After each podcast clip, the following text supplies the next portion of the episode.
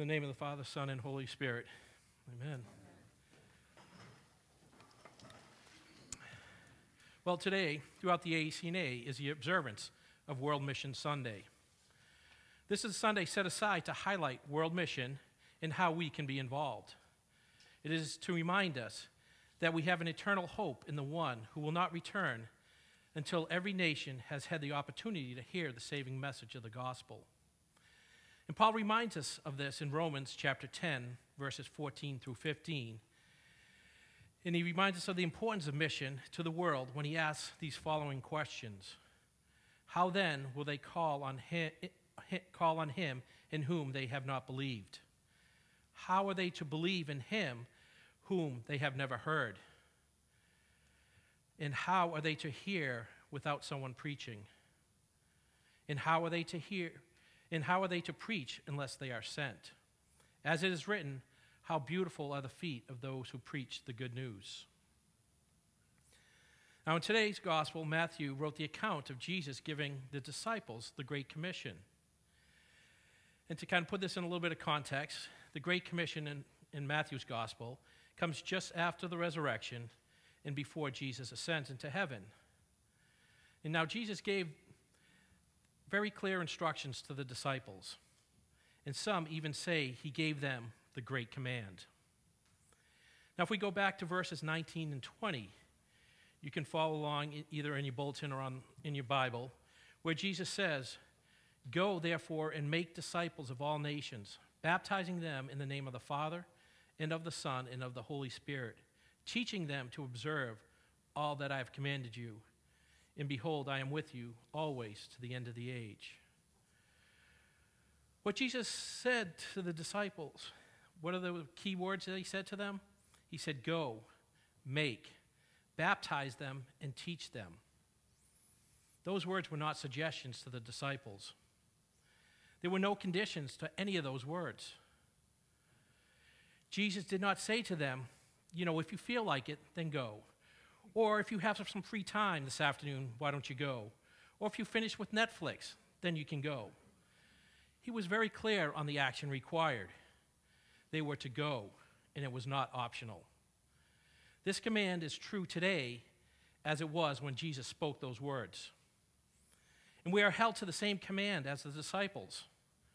We are to obey all of the commands and make disciples, baptize them, and teach them. This was non negotiable for the first disciples, and it's non negotiable for us. And it's non negotiable for every future Christian until Jesus comes again. And we know from Scripture that Jesus will not return until every nation has had the opportunity to hear the saving message of the gospel. Now, it sounds like a pretty big challenge, doesn't it? But Jesus knew that the disciples and the church and we would be imperfect. We would feel inadequate and fall to spiritual warfare that is waged against us. If we look back to verse 17, we can see that, where it says, They worshiped him, but some doubted. See, even the, some of the disciples had some doubts. I think we can all relate to how they felt. We've uh, all had doubts from time to time or had to battle, battle spiritual warfare when we are doing the work of the kingdom. When we do follow the call of mission, even then, we will feel overwhelmed and not prepared. Now, I had to experience this a few years ago when Christy and I went on a solo mission to Mexico. We were going to one of the three ACNA churches in all of Mexico. And as we were preparing and getting ready, I was, I was excited, and I felt that I was ready to go. And then the other members of the team flew into DFW and we had team building. Now I was really ready to go. I thought I was all set. So then we flew into Mexico City and then into a smaller airport closer to where we were going. I was still feeling pretty good about the mission and how prepared I was, but then all of a sudden it hit me that my Spanish was very bad. but fortunately, we had some team members who could speak Spanish well, and acted as our translators. And then when we were in Mexico, there was another couple from a couple U.S. missionaries that were there that joined us who also acted as translators. And now they were great help. But also, there's some words that just don't translate well. Some phrases don't translate well. So I was still feeling a little like I was in over my head. So as the first day started, I was still feeling inadequate because of that language barrier. But it was amazing how God was working everything out the entire day. And the next day, we was followed by more teachings, and that night we were having a prayer time. So earlier in that second day, we shared a talk about healing. And some of the team members stood back in the back of the room, and if someone wanted to be prayed for, they would raise their hand, and then the team member would go and pray for them. So I was standing in the back, and this one man raised his hand. And it was almost at the end of the time. I knew that I wouldn't understand a word he was saying because I didn't have a translator with me. And I knew that he wouldn't understand a word that I was saying to him. But I knew that God would take care of it. And I had to trust in God that He knew what He needed and that I could pray for him despite the language barrier. Now, I'd seen this man earlier in the day. He was a pretty big guy, kind of intimidating almost.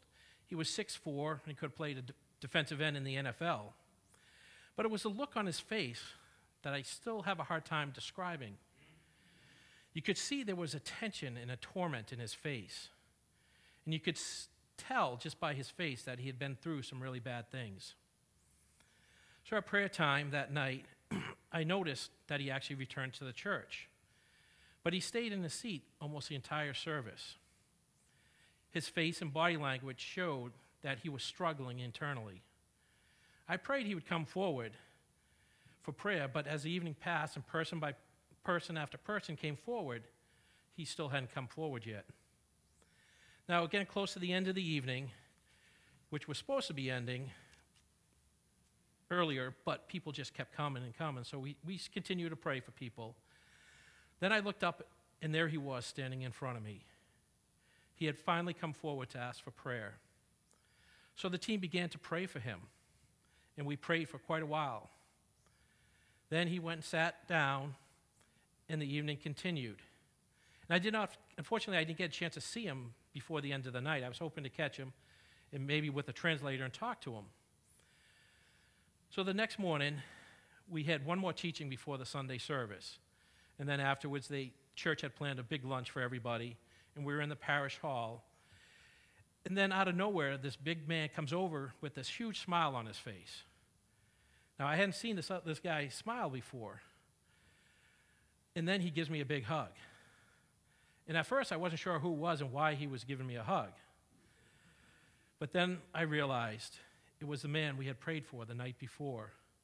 And his face was completely different. His whole countenance had changed, his whole persona changed. And there was such joy and happiness in his face that he looked completely different. And he was so excited he, that he, want, and he wanted to introduce us to his wife and wanted to take pictures with us. It was like it was night and day, a completely different person. You see, this is the little transformative power of the gospel. God transformed this man from an angry, tortured man into a husband and father filled with joy. Only the power of Jesus could have accomplished that transformation.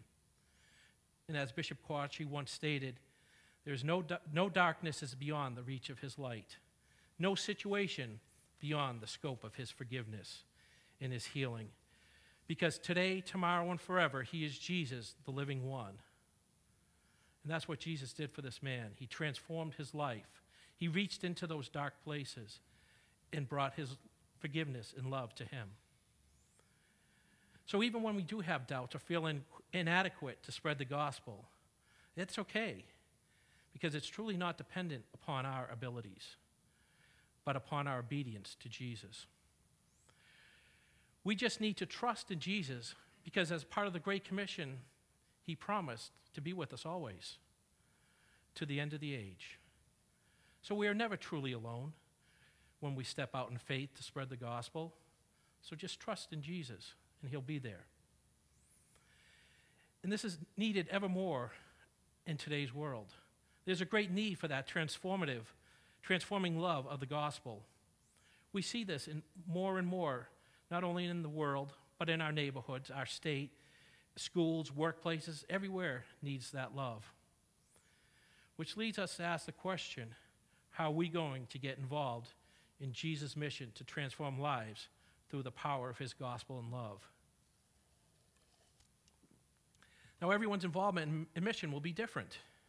Not everyone's called to go to northern Malawi or to the Sudan or to Mexico or some remote area of the Amazon jungle to spread the gospel.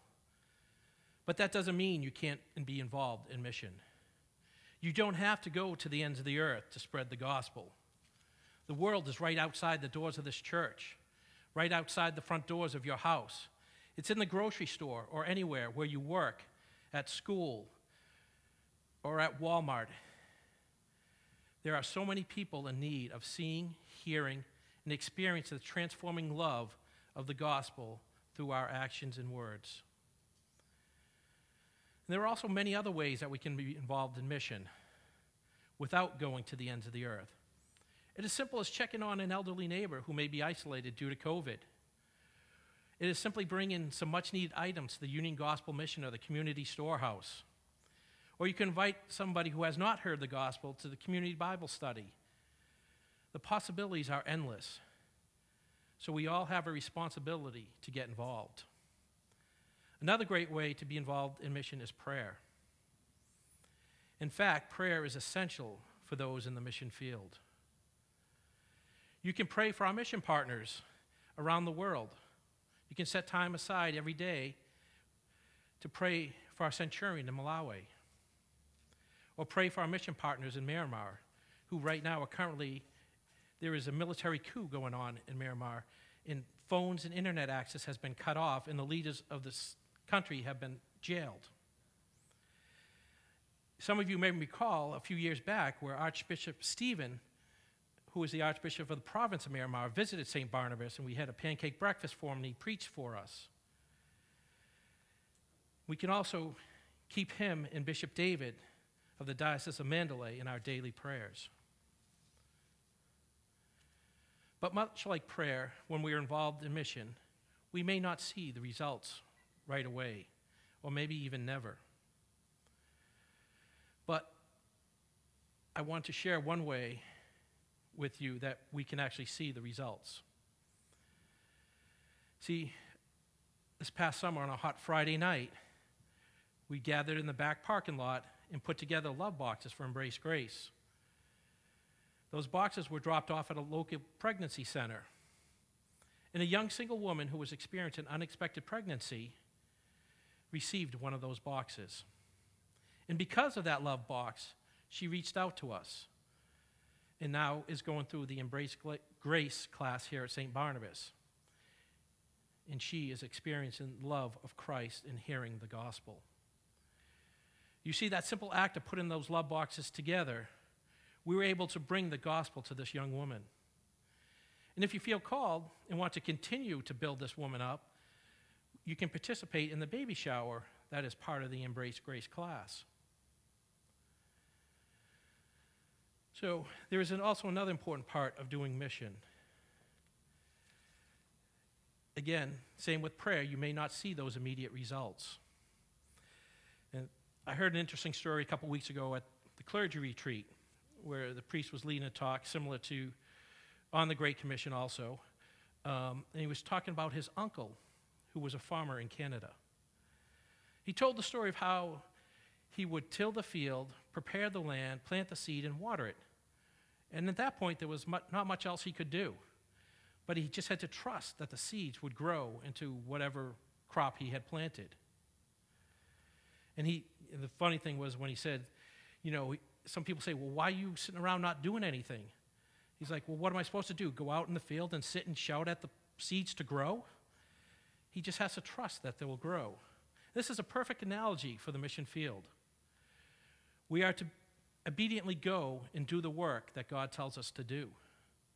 We prepare the land, plant the seeds, then we need to trust God will do the rest. So, with Ash Wednesday and Lent just 10 days away, I pray that you will take time to pray between now and Ash Wednesday about how you can be involved in mission. Put time aside each day to pray and see where God is calling you. And as Easter approaches, we celebrate the resurrection of our Lord Jesus Christ. And we celebrate the joy and hope that comes with knowing Him. But for many that have not heard the gospel and do not know Jesus, Easter does not bring that same joy and hope. But we can change that by sharing the gospel with them. Because as Archbishop Corsi tells us, no human system or culture in this world, no matter how civilized, can ever produce a Christian. Only the gospel can do that. But if we do not bring the gospel to them, how will they know it? And going back to what Paul wrote, how beautiful are the feet of those who preach the good news.